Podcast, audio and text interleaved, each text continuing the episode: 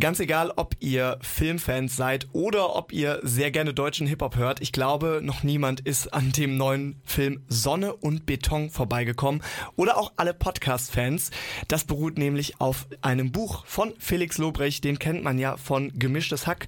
Und ich habe heute einen der Schauspieler aus diesem neuen Film bei mir, und zwar Vincent Wiemer. Hi Vincent. Du denkst ja? Was ist los mit euch?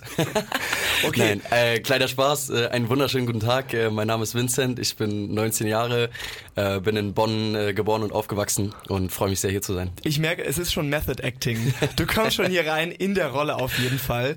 Ähm, genau, du spielst Julius. Richtig. Das ist einer von den Hauptcharakteren in Sonne und Beton. Ähm, ich glaube, ich, ich muss anfangen mit der Frage, die uns allen am meisten unter den Nägeln brennt. Ähm, wie lange warst du in der Maske für das Haarspray und das Haargel, das du dir da äh, reinmachen musst? Musstest? Ja, äh, was die meisten natürlich nicht wissen, ich hatte vorher relativ lange Haare, also fast schulterlang. Ähm, und da war das natürlich ziemlich hart gesagt bekommen, ja, okay, ähm, wir stechen dir jetzt Ohrlöcher und schneiden dir die Haare ab, aber gut, das ist dann halt so. Ähm, ich war wahnsinnig unzufrieden am Anfang, weil ich dachte, oh Gott, sieht das schlimm aus. Ähm, aber die Haare, die Julius hat, sind ja wie, als wenn er gegen eine Wand gelaufen wäre, wirklich schräg nach oben wie so ein Einhorn. Und das hat sehr, sehr viele Tuben Haarspray gedauert. Und das Schlimmste war eigentlich immer, dass äh, wir ja im Hochsommer gedreht haben und die ganze Zeit Schweiß bekommen mussten. Das ist so ein Gemisch aus Wasser und Babyöl, damit mhm. das so, so glänzt. Und das dann die ganze Zeit auf die Haare, dann wieder nachsprühen, dann wieder, also wirklich meine Haare waren am Ende, ich musste zweimal duschen, bevor ich die aus äh, dem Tag wieder rauswaschen konnte. Das ist, hat alles geklebt und ekelhaft, aber ist halt Sommer. So also sind die halbwegs gesund wieder? Oder, oder warst du beim Friseur, der hat fragen. gesagt, mein Gott, was hast du denn gemacht? Ähm, nee, ich habe die danach erstmal wachsen lassen und dann habe ich mich besser gefühlt. Okay, ich glaube, das ist wirklich so dein Unique Selling Point, alle, die den Film gesehen haben, wussten das am Anfang auch so, ah, das ist der mit den Haaren. Ja, ja, ja. Ähm, genau, du kommst aus Bonn, aus Lengsdorf tatsächlich. Richtig. Und äh, wurdest für diesen Film gecastet. Wie war denn deine erste Berührung mit äh, dem Casting, mit der, äh, mit den Leuten, die da ja, SchauspielerInnen einstellen? Also ich habe den Casting-Aufruf gesehen bei Felix Lobrecht in der Instagram-Story und hatte auch vorher, ich habe nur Theater gemacht vorher. Ich habe acht Jahre am Jungtheater in Bonn gespielt. Ähm, und habe da fünf Theaterstücke äh, mitgemacht und hatte aber noch nie richtig schauspielerisch was vor der Kamera zu tun und habe dann einfach bei Felix Lobrecht in der Instagram Story gesehen, ah okay, Sonne und Beton kannte ich vorher schon, wird verfilmt, ist cool. Und Felix hat dann den Aufruf zum öffentlichen Casting gepostet und ich habe mich einfach da beworben, weil ich dachte, ja gut, mehr als eine Absage kann nicht drin sein. Ähm, hab dann da ein Foto und ein Bewerbungsvideo hingeschickt, hab äh, ein paar Wochen später eine Szene geschickt bekommen, dann habe ich die auch wieder aufgenommen, da hingeschickt. Dann hieß es, ja, komm mal vorbei nach Berlin zum Casting, wir gucken uns dich an. War da für eine halbe Stunde nur, ne? wirklich total kurz. Dann habe ich auf dem Weg nach Hause schon die E-Mail bekommen, ja, komm mal nochmal vorbei, oh, so in zwei, gut. drei Wochen. Gutes ähm, Zeichen. Sehr schnelles und gutes Zeichen, aber so blieb's leider nicht. Dann war ich ein zweites Mal da. Dann hieß es, ja, wir würden dich gerne nochmal sehen, komm mal so in, in einem Monat nochmal vorbei. Und dann war ich ein drittes Mal da, habe wirklich zwei Tage, acht Stunden mit ganz, ganz vielen Jungs zusammengespielt, ganz viele verschiedene Szenen, Improvisationsaufgaben, alles Mögliche halt, um durchzugucken, wer wie mit wem passt und ob man arbeiten kann zusammen. Ähm, und dann habe ich Ewigkeiten gar nichts gehört. Das war schrecklich. Oh. Also die Ansage beim dritten und letzten Casting war, wir melden uns in zwei bis drei Wochen. Und nach vier Monaten Funkstille wow, habe ich gefragt. ähm, habt ihr vergessen, mir abzusagen oder, oder war es das jetzt oder was ist los? Und dann meinten die, nee, nee, wir melden uns noch. Und dann sind nochmal zwei Monate ins Land gegangen und nach sechs Monaten kam dann irgendwie aus dem Nichts der Anruf, ey, hast du noch Bock, Sonne und Beton zu spielen? Ey, das finde ich richtig inspirierend, aber für alle Leute, die gerade vielleicht äh, auf eine Rückmeldung warten von irgendeiner Bewerbung und man denkt es sich dann schon furchtbar. immer, das kommt nicht mehr und dann, aber es kann immer noch passieren, weil du hast die Rolle bekommen. Letztendlich ja. ja. Ähm, es haben sich in ganz Deutschland 5000 Jugendliche auf diese vier Rollen beworben und äh, es ist mir bis heute unbeschreiblich, wie das geklappt haben konnte. Wie war das denn genau? Also hast du auch gesagt, ich möchte Julius spielen oder wie genau äh, läuft dann dein Bewerbungsvideo? Also hast du dann vorher dir die Rolle überlegt und gesagt, das passt zu mir oder haben sie gesagt, äh, du würdest dazu passen, guck doch mal, spiel uns das doch mal vor. Also der Aufruf war nur gerichtet an Jugendliche, ähm, Spielalter 15 bis 16, also dass man so aussieht, als ob das authentisch rüberkommt, ähm, aber überhaupt nicht mit einer Rolle. Das heißt, ich habe mich da beworben, ohne zu wissen, für welche Rolle ich überhaupt vorgesehen wäre, aber habe dann auch direkt beim also nach dem Vorstellungsvideo sofort Szenen für Julius geschickt bekommen. Das heißt, äh, im Casting intern war schon klar, okay, ähm, mit der Statur, mit dem Gesicht, mit dem Auftreten bist du geeignet für die und die Rolle. Also das wird dann im Casting vergeben quasi. Das heißt, dein Vorstellungsvideo war jetzt nicht, du machst irgendeinen Akzent und sagst, ey, ich Nein. bin Berliner Jung, sondern du sagst, hallo, ich bin Vincent, ich bin aus Bonn, ähm, ich mach Theater. Genau, ja. ja. Du stellst dich davor als derjenige, der du bist und dann kriegst du Szenen geschickt und die spielst du dann als, als Rolle. Aber erstmal, und das ist ganz, ganz schwierig, wollen die dich kennenlernen und gucken, wer du bist. Und wenn du aber immer nur Sachen spielst, dann ist es ganz schwierig zu zeigen, wer überhaupt du selber bist. Ähm, und deswegen wollen die immer so ein, so ein kleines Hallo, wer bin ich? Wie findest du denn deine Rolle? Also warst du zufrieden dann am Ende? ähm, also meine Rolle, ähm, ich liebe diesen Typen, diesen Julius ist ein sehr hitzköpfiger Neuköllner Jugendlicher und ich würde ihn immer so beschreiben, es ist der Freund, den man gerne dabei haben will, weil man dann Stimmung hat und mhm. weil dann was abgeht, aber der einem auch so unfassbar auf den Sack geht. es ist schrecklich. Der Junge hält nicht einen Moment die Klappe, wenn er müsste. Der Junge macht Sachen, wo du dir denkst, sag mal, denkst du eigentlich irgendwie nach? Also man könnte sagen, bei dem Mann ist Licht an und niemand zu Hause. also sehr gut, äh, schon mal so ein bisschen als Einstellung für die äh, Leute, die den Film jetzt noch nicht gesehen haben. Ähm, wie bist du da reingekommen? Also hast du äh, gedacht, na, das ist äh, eigentlich so, wie ich auch im Privatleben bin, Spoiler, bis jetzt mal noch nicht. Ähm, Wer weiß, ob ich dir gleich noch das Mikro einstecke. Ja. Also wie, wie, wie, wie bist du so ein bisschen an, an die Rolle rangegangen mit Julius? Ähm, das hat unser Regisseur David Flint viel gemacht. Also Felix Lobrecht hat sehr viel im Drehbuch auch schon darauf Wert gelegt, dass die Authentizität sehr über die Dialoge kommt und dass wir ähm, viel mit der Sprache arbeiten, was auch viel kritisiert wurde, weil die Sprache halt komplett anders ist. Dieses ganze, du denkst, ja, lass mir jetzt da hin, nein, voila, lass mir jetzt nicht machen. So, das, das, das hörst du ja nicht jeden Tag, nicht überall. Mhm. Und äh, das war im Drehbuch aber schon sehr detailliert, wie die Figuren sprechen. Und sehr, sehr viel dieser Figur kommt eben über die Sprache. Aber wie schon gesagt, unser Regisseur David Flint hat da sehr viel mit uns vorher gearbeitet. Wir haben viele Improvisationsaufgaben gemacht, ähm, dass wir quasi in den Rollen, auch im Kostüm, einfach wirklich in der Gropiusstadt abhängen sollten, ähm, zu Leuten gehen sollten, die anquatschen in den Rollen. Ich erinnere mich noch dran, wir hatten in der Vorbereitung, sind wir einfach durch Gropiusstadt gelaufen und haben dann von unserem Regisseur die Aufgabe bekommen, ähm, Mädels einzuladen also Nummern von Mädels oh zu kriegen Gott. in den Rollen und mach das mal. Geh mal zu einem Mädchen hin, wenn du so ein 15-jähriger Neuköllner Vollidiot bist. Bei, mein Beileid gerade für dich. Kannst du deine Nummer haben, ne? vielleicht und du denkst dir einfach nur, oh, was mache ich hier? Aber war sehr witzig und hat viel geholfen. Ja. Hat's funktioniert? Ähm, ist daraus was geworden, ist die Frage. Habt ihr noch Kontakt? Absolut nicht. ich finde das ganz faszinierend, weil äh, man sieht richtig, wie du in die Rolle reinkommst. Deine Stimme verändert sich, die Mimik verändert sich auch. Ich würde jetzt allerdings mal so ne, von meiner Menschenkenntnis aus sagen, das ist jetzt nicht, wie du sonst äh, rumläufst. Ne? Du bist gut behütet aus der äh, Bundes äh, ehemaligen Bundeshauptstadt. Bonn ist ja sowieso so ein bisschen elitär und posch und so.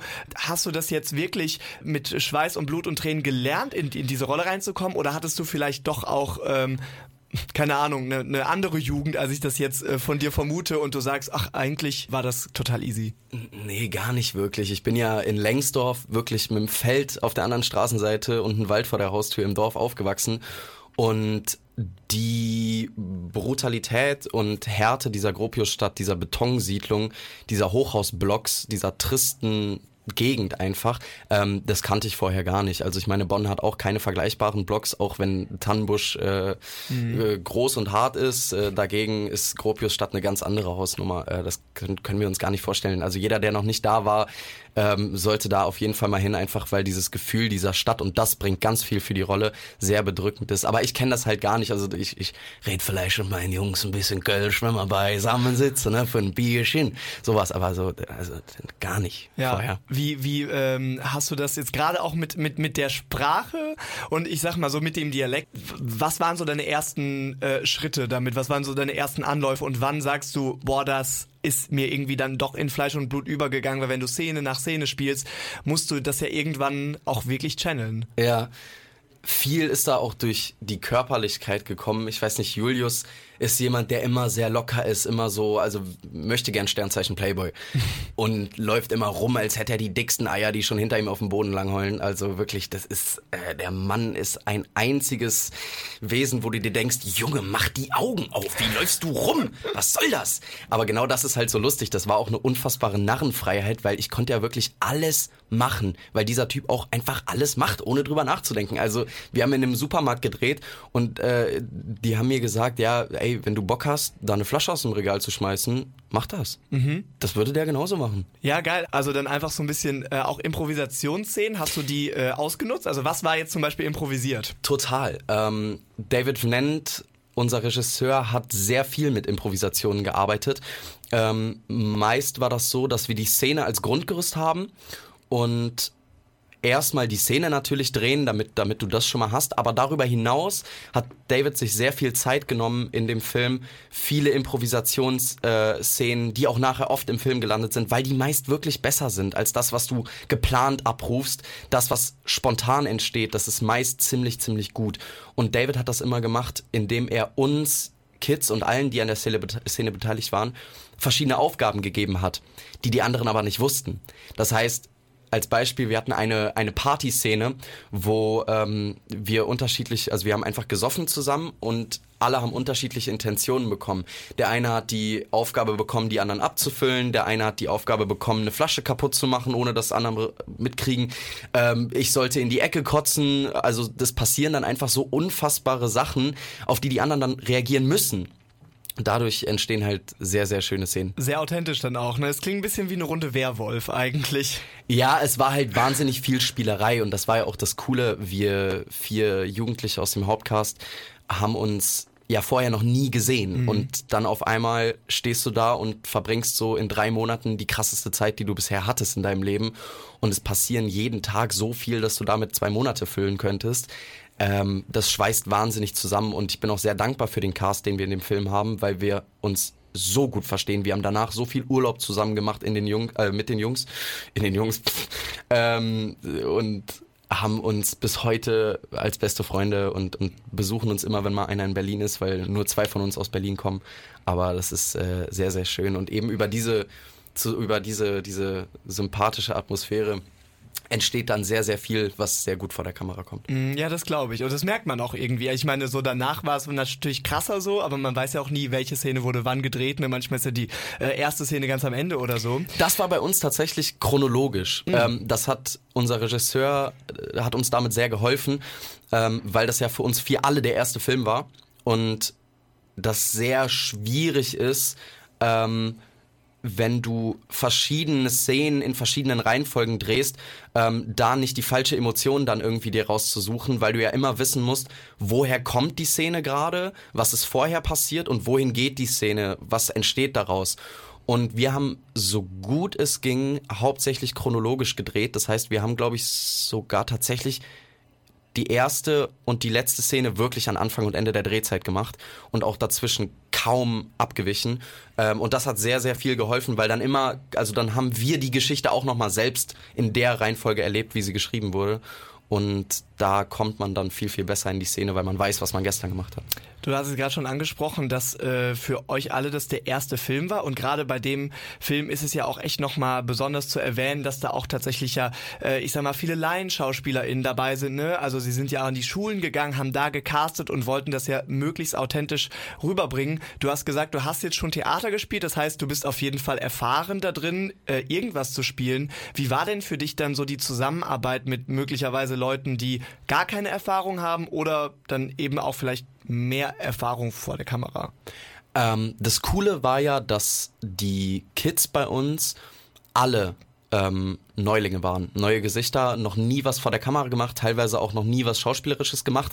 Ähm, klar, ich habe auf der Bühne gestanden, lange und oft, aber das kann man mit der Kamera schwer vergleichen. Also spielen ist das eine, aber wenn die Kamera mit dabei ist, das Arbeiten davor und dahinter ist halt ein ganz anderes als auf der Bühne. Aber es hat wahnsinnig Spaß gemacht. Wir hatten ein sehr, sehr cooles Team, die alle uns quasi irgendwie unterstützt haben, dass wir da beim, beim ersten Arbeitstag im neuen Job überhaupt keine Schwierigkeiten hatten. Und was du gerade gesagt hast, ist absolut richtig. Die kleineren Rollen und ähm, auch, auch Laiendarsteller beziehungsweise äh, Statisten, die sind alle aus der Gropiusstadt es wurde sehr viel Streetcasting betrieben, das heißt, dass die sich einfach vor Schulen gestellt haben und, und Kids angesprochen haben, die so aussahen, wie man sich das im Film vorstellen könnte. Das ist auch geil, oder? Stell dir mal vor, du kommst aus einer Schule und ja. die sagen, dich brauchen wir. Du wirst der nächste große Star, in Anführungsstrichen. Total. Krass. Ähm, ich fand das total geil, dass auch in der Schule, die Szenen, die in der Schule gedreht sind, die Kids, die man da sieht, ähm, das sind alles echte Kids von der Schule.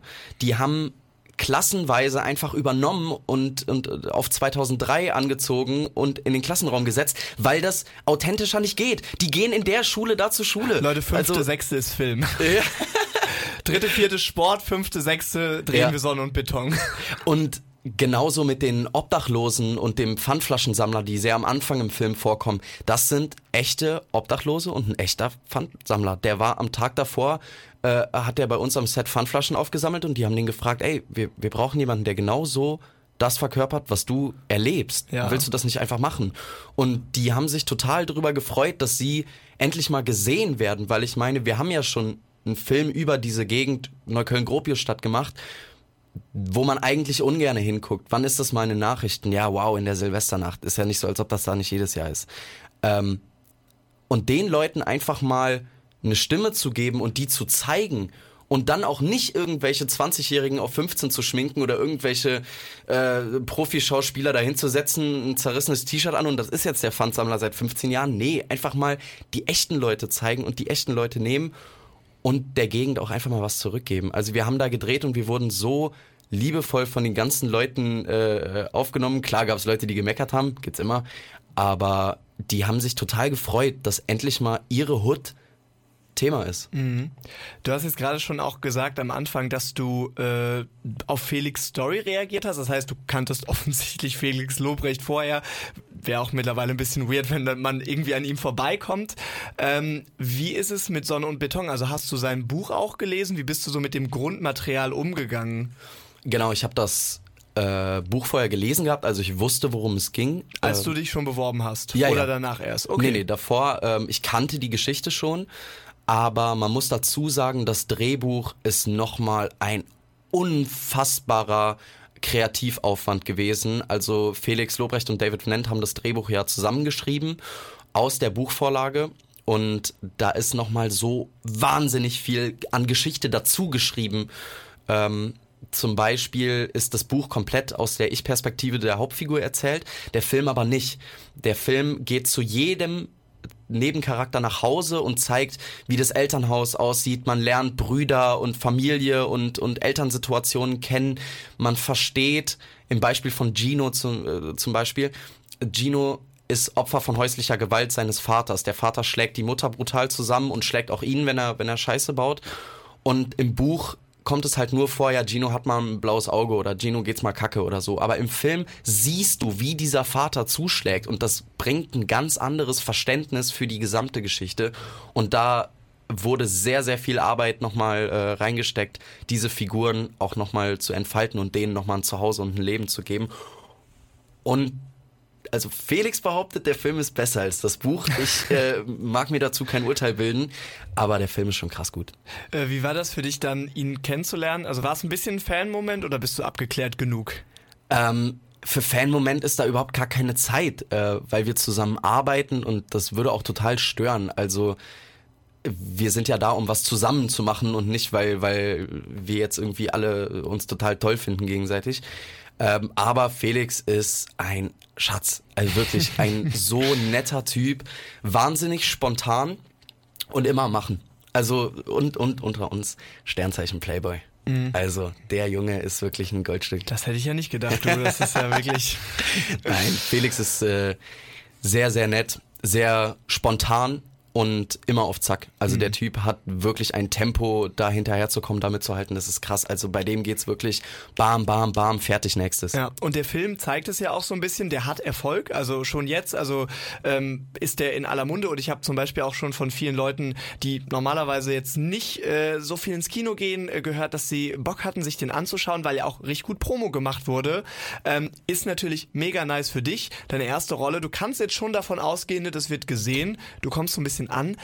Hast du Wünsche, was du jetzt so vielleicht in der deutschen oder auch, keine Ahnung, amerikanischen, muss mal gucken, ne, äh, Schauspiellandschaft so verkörpern willst? Weil es gibt ja auch ganz oft das Problem, dass man dann für so eine Rolle nochmal gecastet wird und dass du jetzt einfach die nächsten 20 Jahre irgendwie so den leicht asozialen Jugendlichen mit Gel im Haar spielst oder sagst du, nee, ich brauche jetzt sofort was ganz anderes wie ähm, ja, ähm, Daniel Radcliffe oder so? Also, dass man ein Typen irgendwann so mehr oder weniger automatisch zugeteilt bekommt, da kann man sich nicht von freisprechen. Das ist ja bei jedem so. Also ich meine, äh, ich sehe halt nun mal so aus, wie ich aussehe. Wenn ja, ich, gut, wenn, also. wenn, wenn ich jetzt einen äh, zwei Meter Türsteherschläger spielen soll, äh, das glaubt mir doch keiner. Also natürlich muss es irgendwo authentisch bleiben. Und da ich halt nun mal aussehe wie ein, wie ein klassischer deutscher blonder Junge, so dann spiele ich den halt auch. Also ich meine, das bringt ja nichts, mich dann irgendwie, keine Ahnung, äh, was weiß ich, südländisch zu schminken, Bart ankleben ja, gut, und äh, schwarze Locken. Was soll das? das also stimmt. das ist ja nicht authentisch. Aber natürlich kann ein äh, blonder deutscher Junge ja auch verschieden. Also ne, deine Rolle ist da ja jetzt schon so sehr, ne, sehr Ghetto. Du kannst dann aber natürlich ja auch irgendwie, weiß ich nicht, einen Anwalt spielen oder so. Also worauf hättest du jetzt Bock? Wo sagst du, das sind vielleicht Rollen, die ich, die ich möchte, oder bist du voll okay damit, dass du sagst, ey, ich möchte noch weiter diese Art von Schauspiel ausprobieren und vielleicht so ein bisschen mich darauf auch keine Ahnung, spezialisieren. So, es gibt ja auch.